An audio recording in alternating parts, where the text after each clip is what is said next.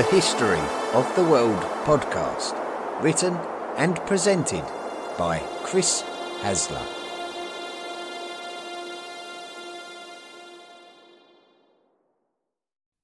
Volume 4 The Medieval World, Episode 32 The Papacy and the Holy Roman Empire.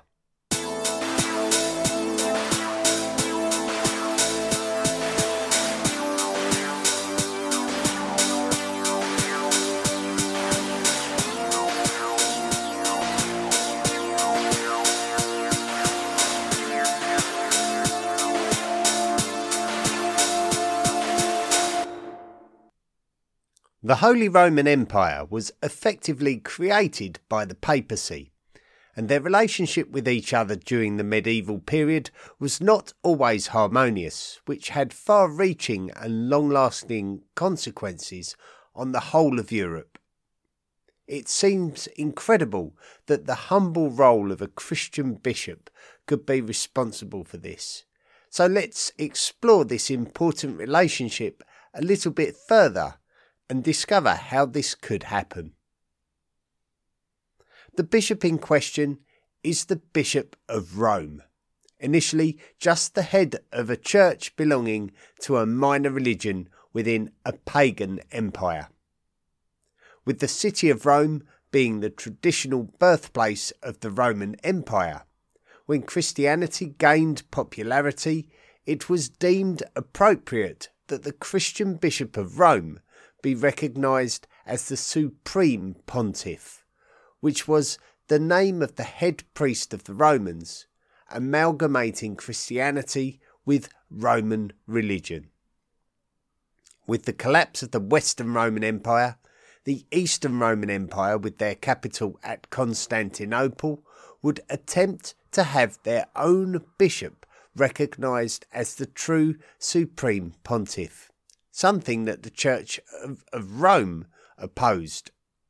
And this is why they established a Holy Roman Emperor, in order to represent themselves as the true successors of the Roman Empire, claiming that the Eastern Roman Empire was not the true successor state of the great classical Roman Empire.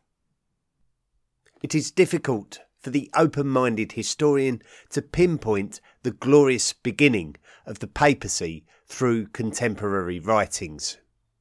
Even Christian scriptures are questioned by Christians themselves because of various discrepancies. Essentially, it was claimed in biblical texts that Jesus designated Peter the Apostle as the founder of the Christian Church.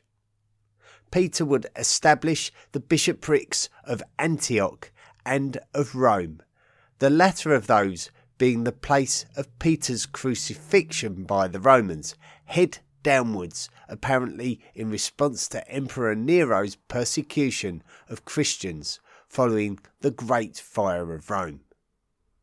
Peter was crucified and buried at the Circus of Nero on the Vatican Hill. Thus he became a Christian martyr. At this time, the bishopric of Rome was not considered in any way superior to other bishoprics in the Christian world. Christianity itself was a minor religion within the Roman Empire. As the decades passed, Christianity would gain popularity, but the success of the Roman Empire during the Pax Romana meant that the people of the Roman Empire generally trusted the status quo and were not looking for the comfort of a new religion. Towards the end of this period, the Bishop of Lyon, a man called Irenaeus, made a considerable statement which has echoed down the ages, where he recognised the final resting place of St. Peter, the Apostle of Jesus Christ, as the home of the supreme Christian Church. And so this is the first true indication that the bishopric of Rome was considered by some as elite. Not all churches agreed, however.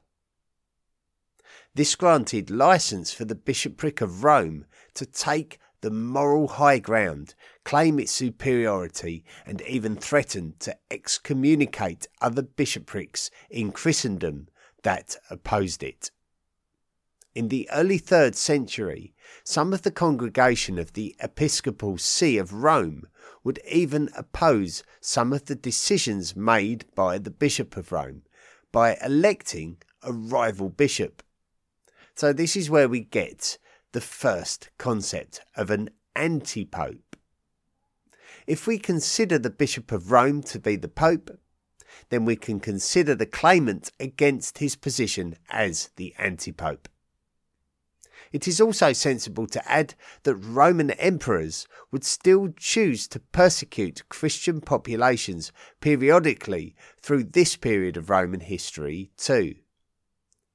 The bishopric of Rome was further validated in Christendom when Christianity began to be a serious religious consideration of all classes of people, including the emperors themselves, over the course of the third century. The controversial Arian Christian movement arose in Egypt during this century, and that would question the nature of Trinitarianism. And the decision of the Roman Empire to support the Nicene Creed, it would condemn Arianism and would further validate the Church of Rome and its followers. Although the re establishment of the centre of the Roman Empire in the East may be seen as a threat to the bishopric of Rome, it actually served to help it in some respects. Roman emperors would often look to control the direction of the Christian church, and it would become more interesting for the emperors to gain control of the bishopric of Constantinople, meaning that the bishopric of Rome would not be so strongly influenced by secular motivation. The primary and most influential promoter within the Roman Empire of Christianity was the Emperor Constantine at the beginning of the 4th century, who would commission the construction of the first basilica dedicated to St. Peter at the Vatican Hill, at the very site that St. Peter was buried at the Circus of Nero the popes of Rome continued to struggle to represent their position of authority over other bishoprics within Christendom and also on the Italian peninsula. But even though their authority was not accepted by everybody, it was still accepted by many.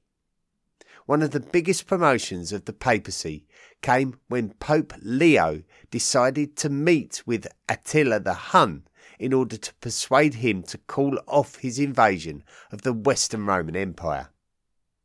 Some consideration needs to be given on the Western Roman Emperor Valentinian III's general dependence on his senior statesmen such as Pope Leo and his military general Aetius. Exactly how much influence Leo really had over Attila's actions is debatable, but the act alone was enough for his bravery to be celebrated by the Christian community, with him later becoming referred to as Leo the Great.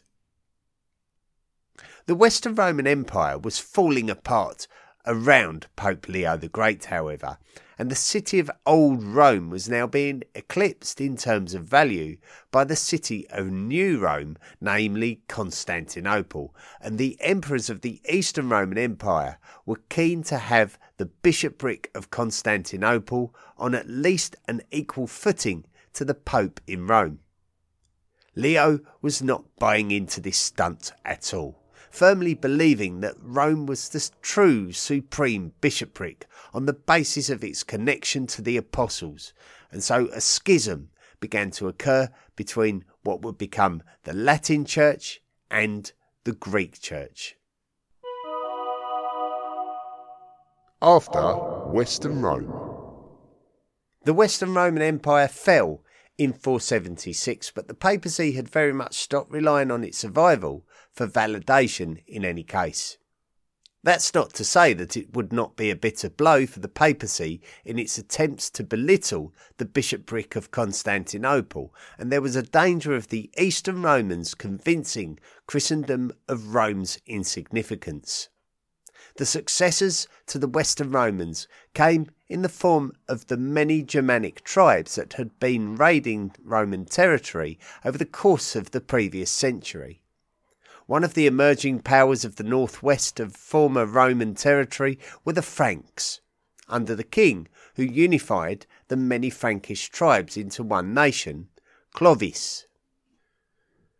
Despite there always being popes of differing popularity, there was still a driving force behind the bishopric and the papacy in general. It may have been the desire to gain credibility against Constantinople alongside the Frankish desire to be seen in a progressive light that caused the coming together of Clovis and the Latin Church in 496 with Clovis came the nation of the Franks, and so the Franks were officially Christianized, which was a win win for the Latin Church and the Franks. This would give the papacy an idea that in order for it to maintain its status as the supreme bishopric of the Christian Church, that it would need to convert as many of the Germanic tribes as possible to Christianity and so missions were sent travelling across Europe to attempt to convert as many of the pagan tribes to Christianity as possible. During the 6th century, Benedictine monasticism represented a Western form of Christian monasticism that became highly popular in Western Europe. And at the end of the century, when Pope Gregory I, himself a member of a Benedictine monastery, assumed the position of Pope, he would make a considerable effort to convert other Germanic tribes, such as the Visigoths and the Lombards, to Roman Catholicism from the Arian Christianity that they had first embraced. Gregory had travelled to Constantinople as a deacon before becoming the Pope, and there he learned of Constantinople's disinterest in Rome, especially after the bitter wars between the Byzantines and the Ostrogoths had taken the once great city of Rome and made it into a place of ruin the peoples of Italy turned to the papacy and the Benedictine monasteries for comfort during this difficult time, and Gregory would send missions as far afield as Anglo Saxon Britain to convert more Germanic tribes to Roman Catholicism.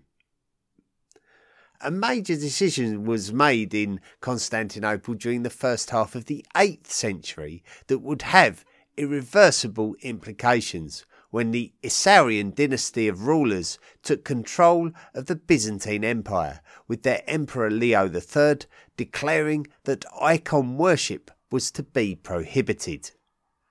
The Pope Gregory II was outraged by this decision, so much so that he would write to the Emperor condemning his decision and instructing him that he had no place in instructing the Church on matters of religious worship. For the Pope to stand up to the Emperor in this manner was unprecedented. The Emperor was enraged and encouraged the city of Ravenna to march on Rome and have the Pope arrested, but the troops didn't get the job done. Instead, it was Liutprand, the king of the Lombards, who took the opportunity to win control of Ravenna, and then he would try to take the city of Rome for himself. The papacy continued to oppose Byzantine iconoclasm and Lombard aggression after the death of Gregory II, and they would turn to the Frankish mayor of the palace, Charles Martel, for help. Martel was not in a good diplomatic position himself to become involved, but this did mark the first time that the papacy looked to invite the Franks to be their protectors. Even after the lifetimes of Liutprand and Charles Martel, the situation between Rome and the Lombards continued to exist. The Lombards were even stronger now that they had expelled the Byzantines from Italy which severed the political connection between Constantinople and Rome. This time the Pope would turn to Charles Martel's son, Pepin, for support. Pepin had his own agenda, and an alliance with the papacy would help to serve that agenda. The descendants of Clovis were known as the Merovingian ruling dynasty of the Franks, but the monarchs were now just simply rulers in name only, with the true day to day leaders being the Carolingians, such as Charles Martel and Pepin. Pepin wanted to be the king of the Franks and felt that the fact that he was ruling in practice legitimised his claim the one person who could potentially legitimise his claim against the traditional Merovingian ruling dynasty was the Pope. So, in order to secure the support of the Franks in their ongoing struggles with the Lombards, the Pope would declare recognition of Pepin as the true king of the Franks. This would turn out to be a significant move towards the political establishment of the Papal States and the Holy Roman Empire. When Pepin pushed the Lombards out of papal territories, the Byzantines expected that the Duchy of Rome be returned to the territories of the Byzantine Empire as it was before. Pepin refused to return the lands to Constantinople, saying that they belonged to St. Peter in a promise called the Donation of Pepin. This would establish the Papal States, which would now exist in political independence from the Byzantine Empire. But it would require the assistance of Pepin and his son Charlemagne to maintain the defence of these territories from the Lombards during the later years of the 8th century. When Leo III became the new Pope in 795, he was opposed by rivals to the role. Even though the Byzantines voiced their support of his election, they gave no active support to Leo against his rivals. So Leo went back to Charlemagne, who was happy to help. In return for his help, and in the face of the lack of support of the Byzantines, Leo would declare Charlemagne as the Emperor of the Romans, claiming that he was the true defender of the Roman people, also claiming that the Byzantine Empress Irene of Athens could not be legitimate because of her gender. For Charlemagne, it wasn't a particularly meaningful title. His achievements in establishing the largest Frankish empire known was much more important. For the Pope Leo III, it was much more important, giving him the political legitimacy of any other nation and showing defiance to the self serving Byzantines, who had maintained a political influence over the papacy for much of its time since the fall of the Western Roman Empire. The Holy Roman Empire. After Charlemagne's lifetime, the Pope, whoever it may be, would coronate a successor Holy Roman Emperor and claim them as the defender of the Latin Church. This should naturally be the King of the Franks, but this would become a problem when the three sons of King Louis the Pious were battling for their share of the Frankish Empire. It was quite normal in Frankish tradition for the realm to be shared out among the surviving sons. The North Italian lands of the Frankish Empire became part of Middle Francia, which in turn became the Kingdom of Italy and the title of Holy Roman Emperor passed down through this particular crown. The portion of the Carolingian Empire that became East Francia would prove hard to govern, with there being many independently minded duchies that had been incorporated by the expansions of Charlemagne. By the 10th century, it would require a strong ruler to be able to prevent the kingdom of East Francia from fragmenting. King Henry the Fowler would entrust the kingdom of East Francia to his son Otto, who would inherit the kingdom on Henry's death. Otto would make a concerted effort to gain the influence of the bishoprics of his lands. In his own mind, if he could approve or elect the bishops of his lands, he would have the church on his side. Political turmoil in Italy presented Otto with an opportunity to muscle in on Italian business. Otto would mount an invasion of Italy, but due to Italy's weakened position, he would face little opposition and would be accepted as the new king of Italy by the Lombard nobles. He would legitimise his position by marrying Adelaide of Italy, the widow of a former Italian king. The Pope, John XII, would crown Otto as the new Holy Roman Emperor in 962. But it would not take long for the Pope to start plotting against Otto. So the new Holy Roman Emperor took it upon himself to attempt to depose the Pope and instate his own Pope.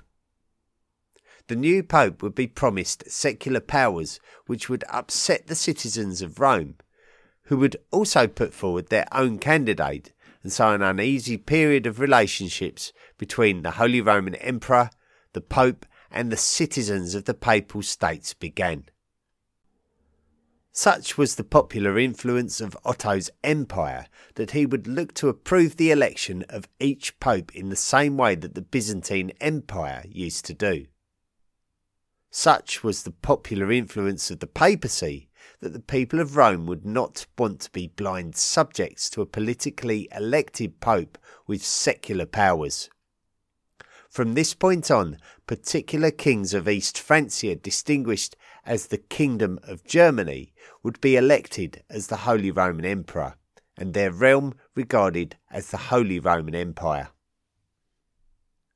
Generally, the papacy and the Holy Roman Empire would have their own political affairs to take care of, but they were both attempting to influence each other as much as possible, and this would result in tensions, especially in and around northern Italy, where loyalties to the emperor and the pope would eventually become divided and bitter. The 11th century. The events of the 11th century are particularly considerable when studying the relationship between the papacy and the Holy Roman Empire. Stakes were raised against the papacy, and the papacy responded belligerently. When the Normans invaded the lands of southern Italy, it was a problem for the Byzantines who still occupied lands there and it was a problem for the papacy, who feared the manner in which the Normans disrespected churches and monasteries. For the Patriarch of Constantinople, Michael Cerularius, he would be upset about the manner in which the Normans replaced Greek churches with Latin churches, and his response was to close the Latin churches in Constantinople. This was obviously not popular with the Pope, the Pope at the time was Leo IX. Leo was a Pope who was supported by the Holy Roman Emperor Henry III. Henry had stepped in at a time when the papacy was in dispute with rival claimants. Henry supported Leo, who was a humble and pious man. Not only was he humble and pious, but he was also a man of considerable agency possibly because he had the support of the Holy Roman Empire. When the Normans invaded Byzantine territory, the Byzantines appealed to Leo to stand up against Norman aggressions. Leo did so, but his forces were defeated by the Normans at the Battle of Civitate in 1053, and Leo was taken prisoner until he accepted Norman occupation of the lands of southern Italy. After his release, Leo reminded Michael Cerularius that the Patriarchate of Rome was the Patriarchate of Saint Peter the Apostle and therefore the supreme church of the Christian faith. When negotiations broke down between Leo's ambassadors and Michael, the papal bull of excommunication was issued to the Patriarchate of Constantinople, to which Michael issued his own bull of excommunication to the embassy. This is cited as the Great Schism of Eastern and Western Christianity of 1054. Leo had passed away by the time his embassy returned to Rome. But he had left a respectable legacy, which considered his great efforts to clean up the bishoprics of Europe by standing against corruption. Henry III, Holy Roman Emperor, was also the King of Germany. When Henry died in 1056, his kingdom would pass to his son, who would rule as Henry IV, and he had to survive his minority as a captive of the Archbishop of Cologne. This may have given Henry a cynical view of the Church, and he would look to protect his interests by ignoring papal demands. This would upset the Pope Gregory VII, who was looking to restore the credibility of the papacy since the chaotic times before the papal office of Leo IX. Henry and his self approved bishops called on Gregory to abdicate his position as Pope. So Gregory excommunicated Henry and his bishops. This would cause a great division of feelings between those who were supportive of the king and those who were supportive of the Pope. Excommunication for Henry was tough, as those fearful of going against the church would oppose Henry and attempt to install an anti king.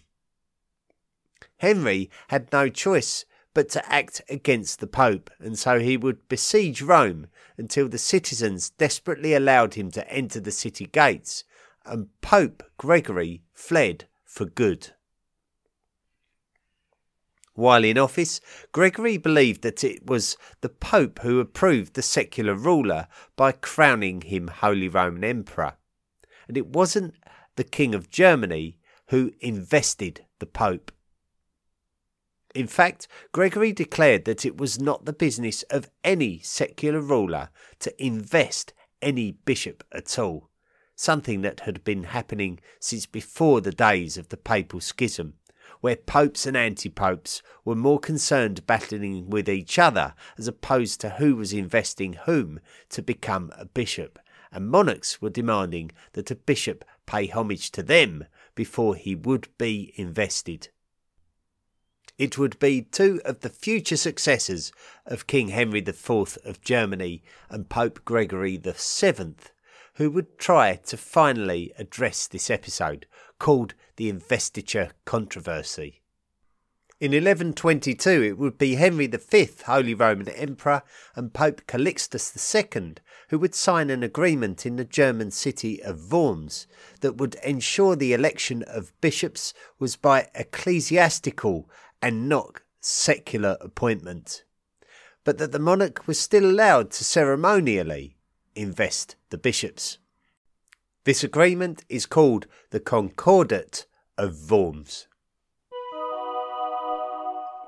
A turbulent relationship.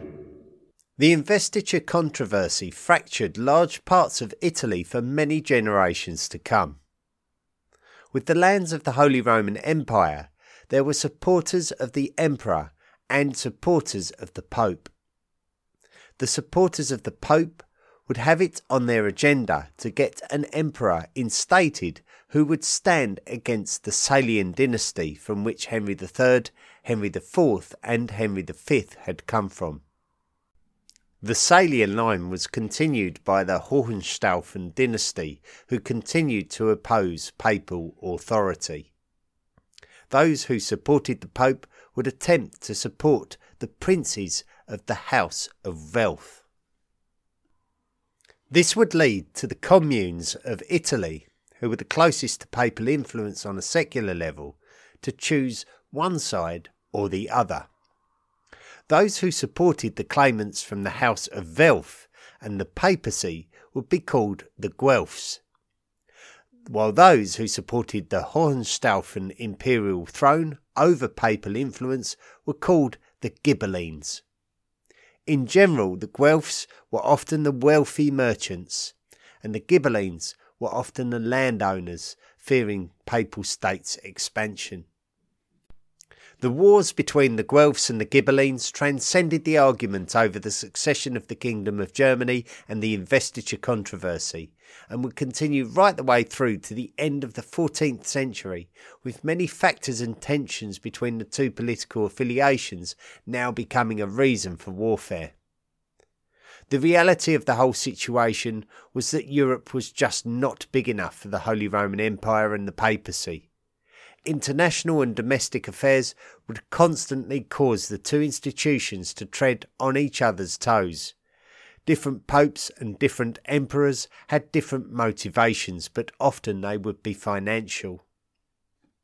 Coupled with this fact that the papacy and the Holy Roman Emperor would have their core principles adhered to on a more local level by the bishops and dukes, and each of them would have their own agendas.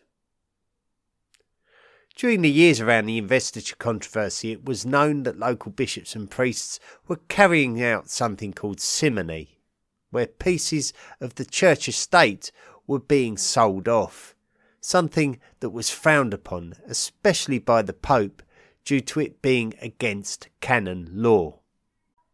Other impious acts were the sale of religious pardons, otherwise referred to as indulgences.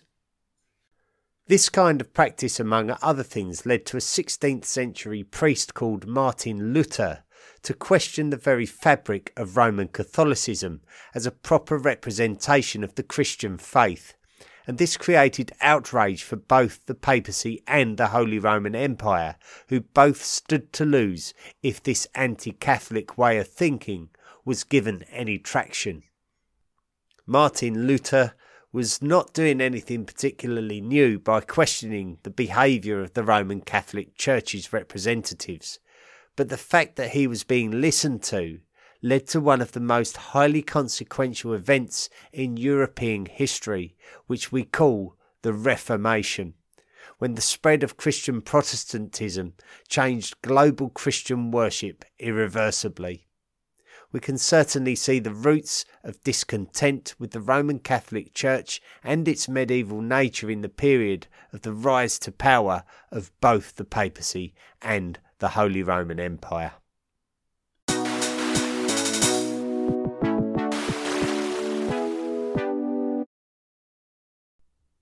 Thank you very much for listening to this week's episode of the History of the World podcast about the papacy and the Holy Roman Empire and how those two entities uh, were related to each other and how their relationship evolved during its uh, early centuries, the earliest centuries of its uh, combination. And uh, how fascinating. And uh, so much of the story left to explore as well with regards to that, especially with the Frankish antipopes and um, the development of Protestantism um, really um, quite a vital part of the story between the papacy and the Holy Roman Empire. But we'll save that for a future episode or, or indeed future episodes. Uh, however, um, we're very grateful that you've listened to it and I hope that you, you enjoyed it. Um, if you wish to support the podcast, if you did enjoy the episode and you want to support the podcast uh, with its future endeavours, you can just basically go to the history of the world podcast.com website, click on the Patreon link, and sign up to make a monthly contribution. Uh, you can earn rewards by doing so, and also you can um, get free access to the, or I say free access, but you get uh, exclusive access, I should say, to the History of the World podcast debrief, in which we discuss the episode that we recently created and uh, and some of the sources that we used in order to um, in order to create that episode. So if you like reading about history and you are inspired by the subject matter that you just listened to, um, I can give you some pointers and indications as to what uh, books were used uh, for the research. So, but it may be worth your while. You can sign up for a very small amount or, or for as much as you would like to offer to the podcast. All of your contributions um, really helped me to produce greater quality work. So um, it's very well worth considering. And uh, I, a couple of weeks ago, I think I told a little fib actually. Um, we're running a competition called the Ancient World Cup. And I did say that it wouldn't be back until the 10th of October. And, uh, and that was slightly wrong.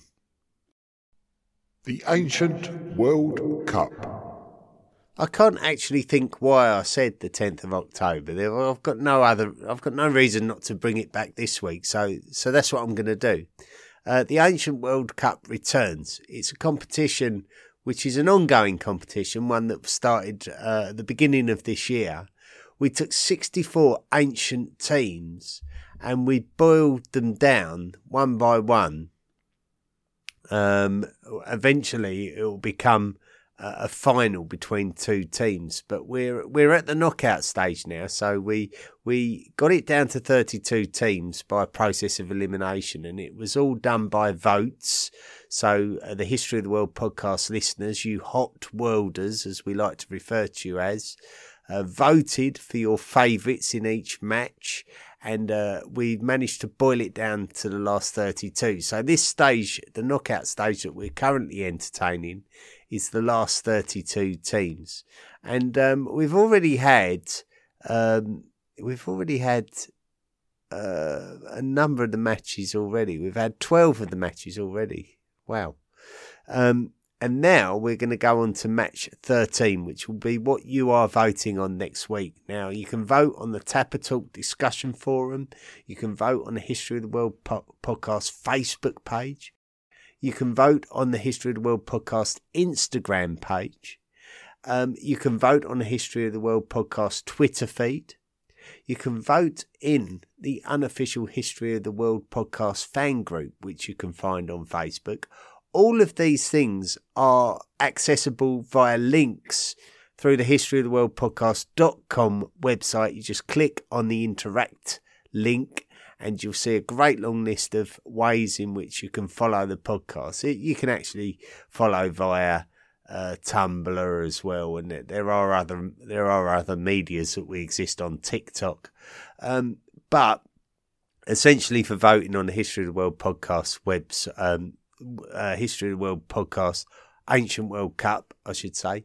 These are the main things that we're presenting the, the polls on, and you can go to any of them and, and, and make your vote. This week, uh, match 13 will be conducted between the Mycenaeans and Han China. So this will be interesting.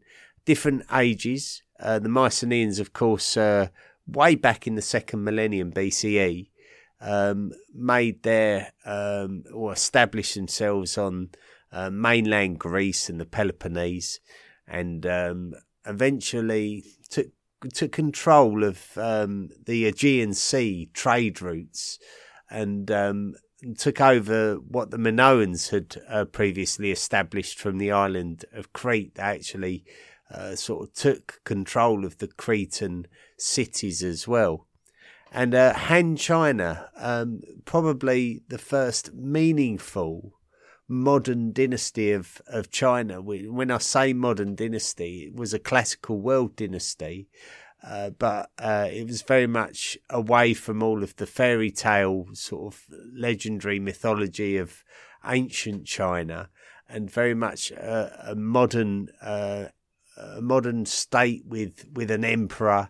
And um, and Han China, of course, was really the the China that the Western world first um, encountered and traded with, and it and it lasted for um, a number of centuries. So it was a very important um, dynasty and era of Chinese history.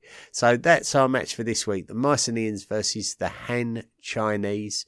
So don't forget to uh, log into any of those um, social media sites and cast your vote uh, the results will be announced in next week's podcast episode. Listener messages and reviews.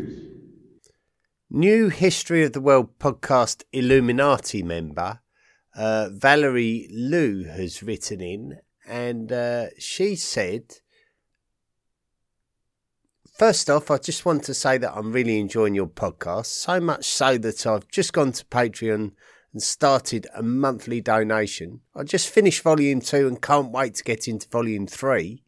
I did, however, want to bring an issue to your attention. I listened via Spotify and was trying to give you a five star rating. When I click on rate show and have five stars selected, the submit button does not appear. When I have four stars uh, or below selected, the submit button does appear. This does not happen with any other podcast I want to rate on Spotify. I fear that this will unduly bring down your overall rating on Spotify. If five stars is not available as an option, I am hoping that this is a bug and not widespread, but I'm sure that I'm uh, that if I'm seeing this, others might be too. So, what to do? Give you a four star rating because that is the highest available option, or no rating at all, since a four star would bring down your overall rating of 4.8. Regards. Well, thanks, Valerie, for pointing that out. I've I've actually gone to the Spotify app on my uh, on my iPhone and I've seen the same issue exist for me, so I'm not really sure why it exists. And the only thing I can do is maybe contact uh, Spotify support and see if there's anything that they can do. Um, but thankfully, this podcast is hosted by Anchor, which is uh, associated closely to Spotify in any case. So maybe uh, maybe there can be assistance uh, from from there as well. So, but well spotted, Valerie. And I don't think I would have seen it had you not pointed it out. So, um, maybe others are experiencing the same thing, but very kind of you to uh, point it out. Eric G. Young wrote in, and uh, Eric uh, is a, a, close friend of the podcast. He's also a History of the World podcast Illuminati member, and he qualified to commission an episode on a subject of his own choice. And you might remember um, just a couple of weeks ago, um, we published an episode about medieval weaponry, and that was Eric G. Young's episode. He asked me to write that episode. Uh, and he's written into me saying, Hi, Chris, I am a little behind on my podcast listening. So I just listened to the medieval weaponry I commissioned yesterday. Uh, it was well worth the wait. I truly enjoyed the episode, particularly your discussion of siege weaponry and the weaponry of the Far East. So often, discussion of anything medieval omits any consideration of cultures outside of Europe during that time. Japan is especially interesting during this period, as you noted. Thanks so much for producing the episode and all the work you do on the podcast in general. I look forward to many more hours of listening enjoyment. Eric G. Young, proud member of Hot World Podcast Illuminati. Eric, thank you as ever. Uh, you're a gentleman, and thank you. And I'm glad you um, enjoyed the episode, essentially. Japan is especially interesting during this period, and it's a country that we haven't spoken much about in the history of this podcast. But rest assured that Japan will uh, have a significant amount of episodes dedicated to it during this volume, volume four, the medieval period. So uh, don't worry um, if you're if you're interested in Japan, it will be covered well. And uh, that will be later on in the volume. Anyway, that's it for this week. Thanks ever so much for listening. Have a great week, everyone.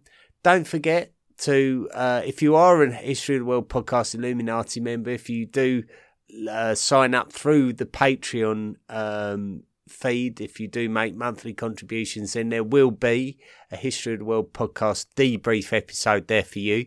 If not, then why not consider it? Go over to the Patreon site, sign up to make a monthly contribution, and enjoy the extra bonus content there. Until next week, see you later. Be good. The History of the World podcast, written and presented by Chris Hasler. Please consider making a financial contribution by going to the historyoftheworldpodcast.com website and clicking the Patreon link. Email the show at historyoftheworldpodcast at mail.com.